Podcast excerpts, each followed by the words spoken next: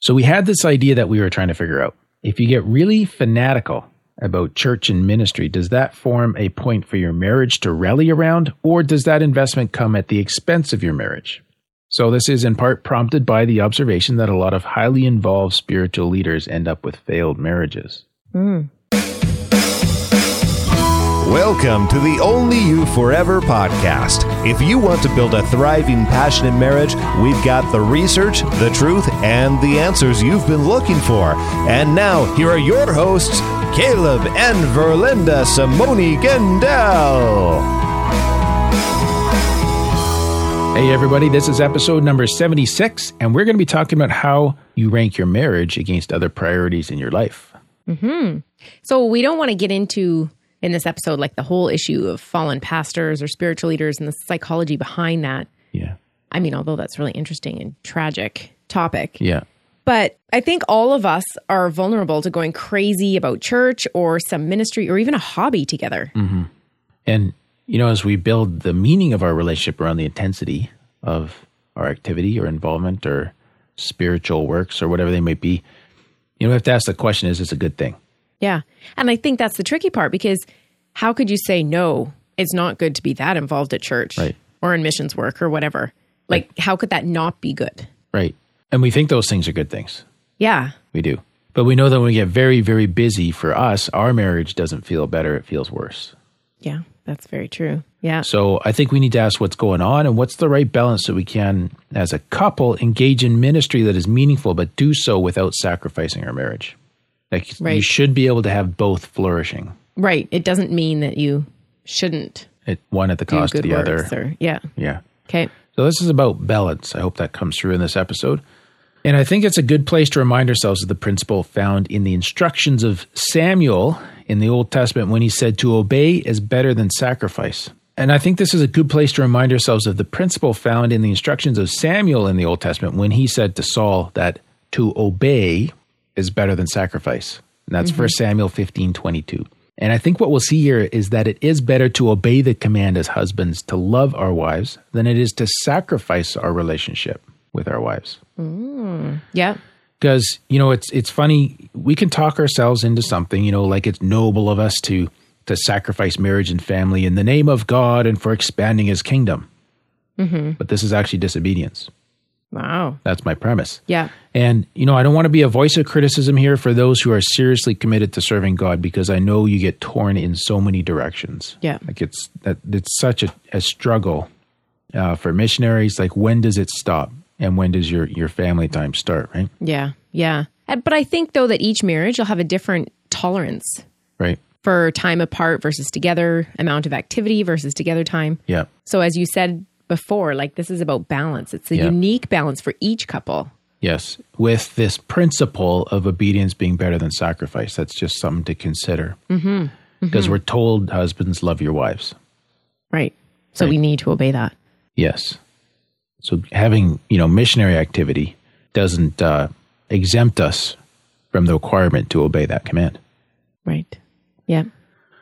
Okay, let's look at a couple of studies. Uh, we need to define the terms a little bit first because these words, as they're using these studies, I just wanted to carry them into the episode, but they're not necessarily how I have used these words in the past. Okay. So, this is kind of the definition for the purpose of this episode. Religiosity is a word that we're going to use to characterize the activity or busyness or works of faith. Okay. It's the things that we do out of what we believe. Okay. Sacredness is a word we're going to use to mean the process of assigning divine character or sacred significance to something. So, the sacredness of marriage, for example, is about the idea of, of God's involvement or his approval or his blessing on our marriage. There's some sense of significance there. Okay. Okay. So here's here's what the research shows on this that general religiosity, remember that's our behaviors now, that has a very weak link with marital outcomes. So being busy with ministry doesn't add to your marriage. Huh.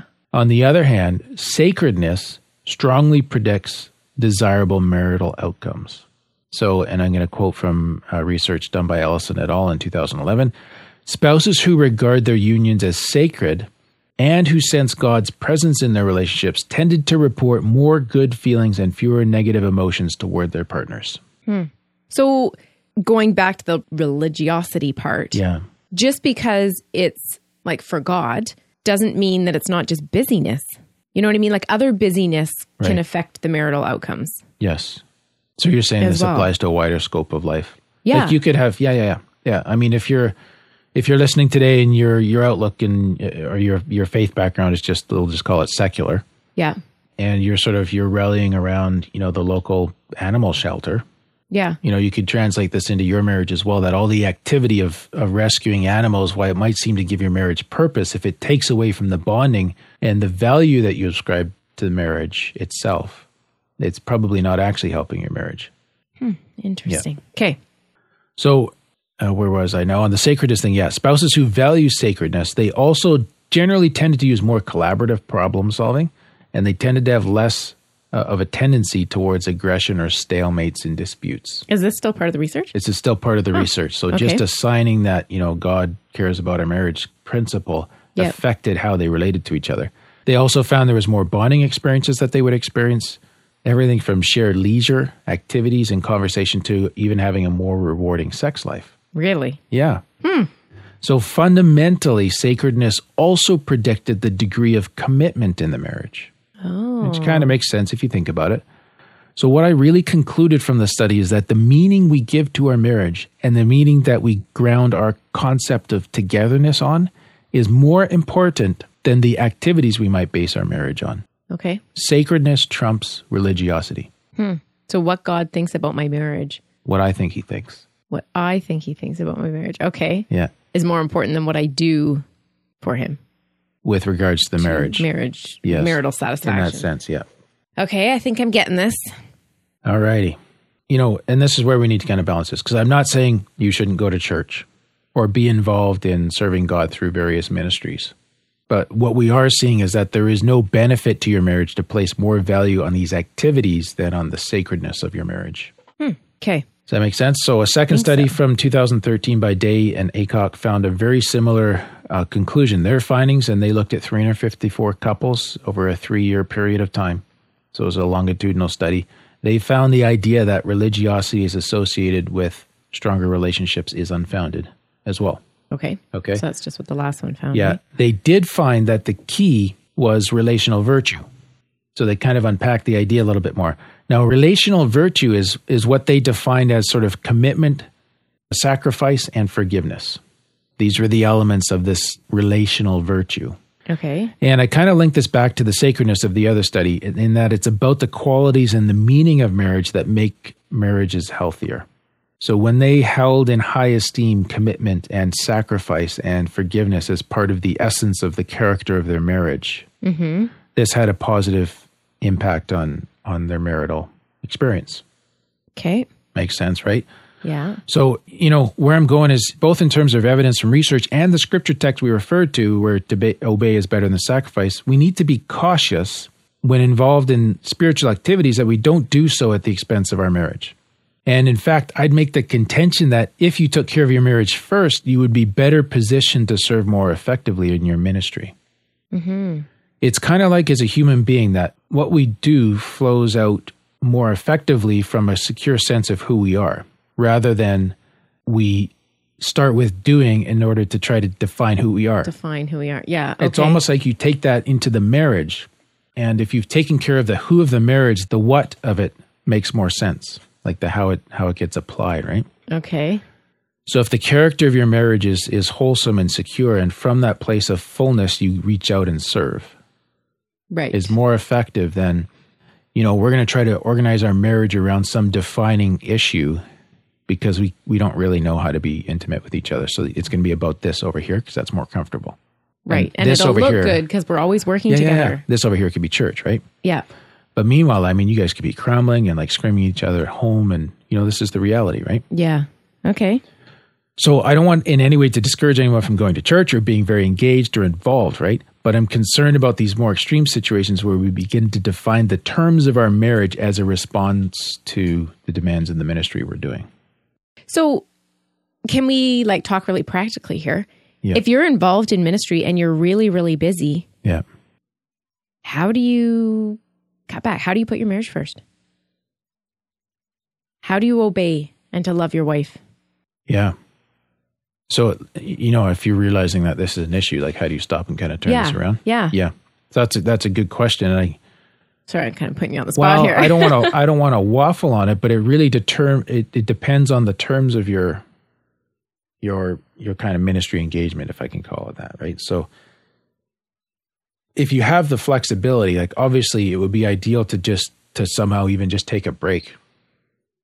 If you're a missionary, you can go on furlough. hmm Um, I don't know if you can take a sabbatical um, or whatever, but whoever your support group is, you know, if you come to them honestly and say, look, like, you My know, marriage is suffering. yeah. And, and, and so rather than you being sort of the next train wreck pastor or missionary who's lost his reputation or whatever that might be, if you can, you can say, look, we're trying to head this one off at the pass because things are not right at home and I need to take care of home. Like, I hope that your supporters would support that Right. right and i'm i'm i would like to think that they would and if they do then that's your that's your best route out is to be honest about what's happening and take the time to get things right at home But I think too, as a couple, you could even like talk about it and decide what, like, what time you're going to set aside. yeah it could be less of a major thing and you could just decide you know what we've lost our date night we need to do Yeah, that I'm guessing Yeah. that not all missionary couples are at the train wreck stage. You know what I mean? no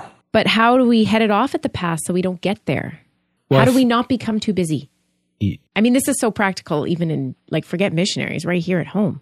Yeah. Sorry, should I just shut up and let you answer? no you're doing good i just keep trying to answer but you keep throwing another question in there Oh, I know. um I don't even remember what my questions were now. no and they wonder why men get overwhelmed when they're trying to sort their wives out uh dear i think you know on the more minor end of the spectrum Yep. hold that thought for Linda. Okay. Uh, on the more minor end of the spectrum, it is like, yeah, we can just give our get our date nights back or something that is for us because you know I I've really been impressed with the principle over the last number of months that everything that you say yes to, you say no to something else. This is my thought that I just had. Okay. It's like putting the big rocks in first. Yes, right. So you And had so we need to decide whether this is a big rock for us or not. the marriage. The marriage, Yeah. which hopefully would be yes for everybody. It should be just in case anybody's not clear on that. Yeah. And then, you know, the other things can get piled in around Right. that, Right. but that needs to stay in there. Right. So with empathy towards our full time ministry listeners, like, you know, they get a lot of demands coming at them. Yeah. Like they get pulled every direction. Yeah, but everything you say yes to, you're saying no to something else, and probably what you're saying no to, and this has been my our experience, is you're saying no to your marriage or your family time. Yeah.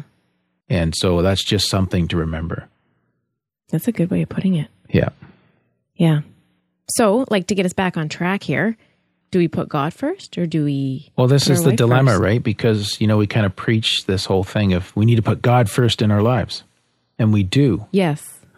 But does that mean our spouse plays second fiddle? Like, who comes first, God or your spouse? Right? And the problem with that question is that it's an either or. Okay. It's either God or marriage, or ministry or marriage. We're asking the wrong question. And I think the better question is how do we make it both our ministry and our marriage? Because because you can put God first in putting your wife first. Because he's told you to love your wife. And you're obeying. Yes. Now, if you want a, a crucible for for the development of spiritual virtues and qualities, try loving your wife as Christ loved the church, and all that that means. Right? I mean, that's a sacrifice too. Yes, and that's the point, right? And from that place and that that little crucible, actually a very big one that's happening at home in your marriage, think of what flows out of that. Right? Do you think this though could become an excuse for like, oh no, I can't do anything I don't happen to want to do because I'm loving my wife. Yeah, I mean, you can. Anybody can come up with an excuse to slack off for sure. Yeah. It's not exempting us from that, but it's you know, I would like to know for those people how well they're taking care of their wife, Huh, That's true too. really. Yeah. Yeah. Yeah. So you know, we're commanded to love our wives as Christ loved the church, and we're also told to love the Lord our God with all our heart and soul and mind. Mm-hmm. And it's both of these things that need to be true. And this is where I kind of got thinking about um, you know, First Timothy three, where the qualifications about spiritual leadership are defined, and specifically it says that a leader must manage his own household well. That's chapter three and verse four of First Timothy. Okay. And this is Paul instructing a younger man, right? And I think then that we have this principle that you should be taking care of your little kingdom assigned to you by God before he's going to put you in charge of his big kingdom stuff. So your little kingdom is is your little family. family, Yeah. your wife, Yeah. maybe children if you have them. And so often we, I think, maybe especially men, we find ourselves searching for significance in the big kingdom. And we're so hungry for that that we'll quite happily throw ourselves at it at the cost of our families, which is our little kingdom. And yet it's in the home where we learn to serve and lead before we're qualified to do so in the in the church. Interesting. So there there needs to be a balance here because I you know I think it's legitimate for us to conclude that we need to take care of our marriages first. I hope that's really come through here.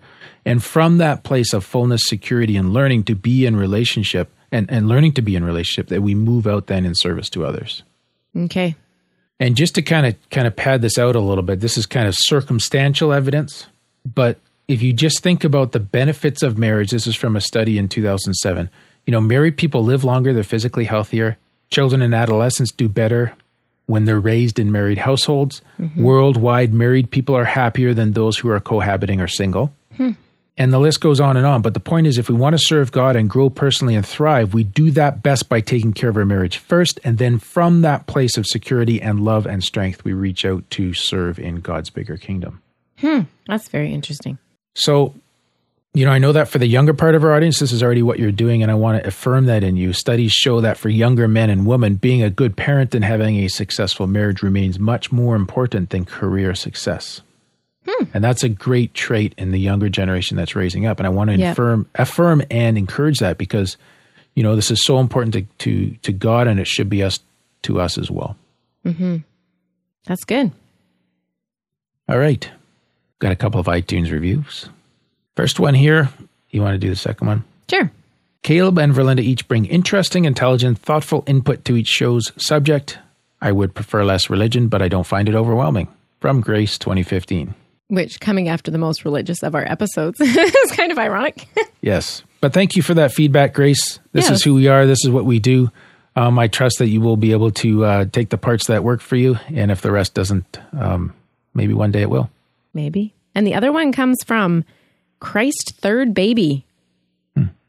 And they said, Thank you. Just started listening, been through the first two and the sticky notes. Helped me and my husband already. Wonderful. Thank you so much. That's awesome. Yeah. So thank you so much to those of us who leave us your reviews and Those to of us. those of you who leave us reviews. Thank you. We do appreciate it so much, and we appreciate all of you who listen to us every week and download our podcasts and uh, take your marriage seriously and our investing. We we just uh, we wish you all the best, and we're thankful that we can be a part of your lives. So next week we're talking about parenting for the benefit of your marriage. I'm going to be talking a little bit about how to organize your parenting around your marriage and not the other way around. Not your marriage around your parenting. Is this kind of like our episode way back when? Yeah, we just kind of dive in a little deeper. I think that was episode um, Two? two, something like that. When, did, you divorce? your husband and marry your kids? Oh yeah, legendary. Yeah. All well, right. I'm looking forward to next week. That's all for today's episode. You can get the full show notes at oyf.link slash 76. We deeply appreciate these iTunes reviews. Want to continue to ask you to please consider leaving us a review as well. It really helps us reach more marriages because each review makes our show more visible in iTunes. Thanks, and we'll see you next week. Thank you for listening to the OnlyYouForever.com podcast. Please help us reach and influence a wider audience by rating and reviewing our podcast at OnlyYouForever.com slash love. Thanks for listening, and we'll see you next week.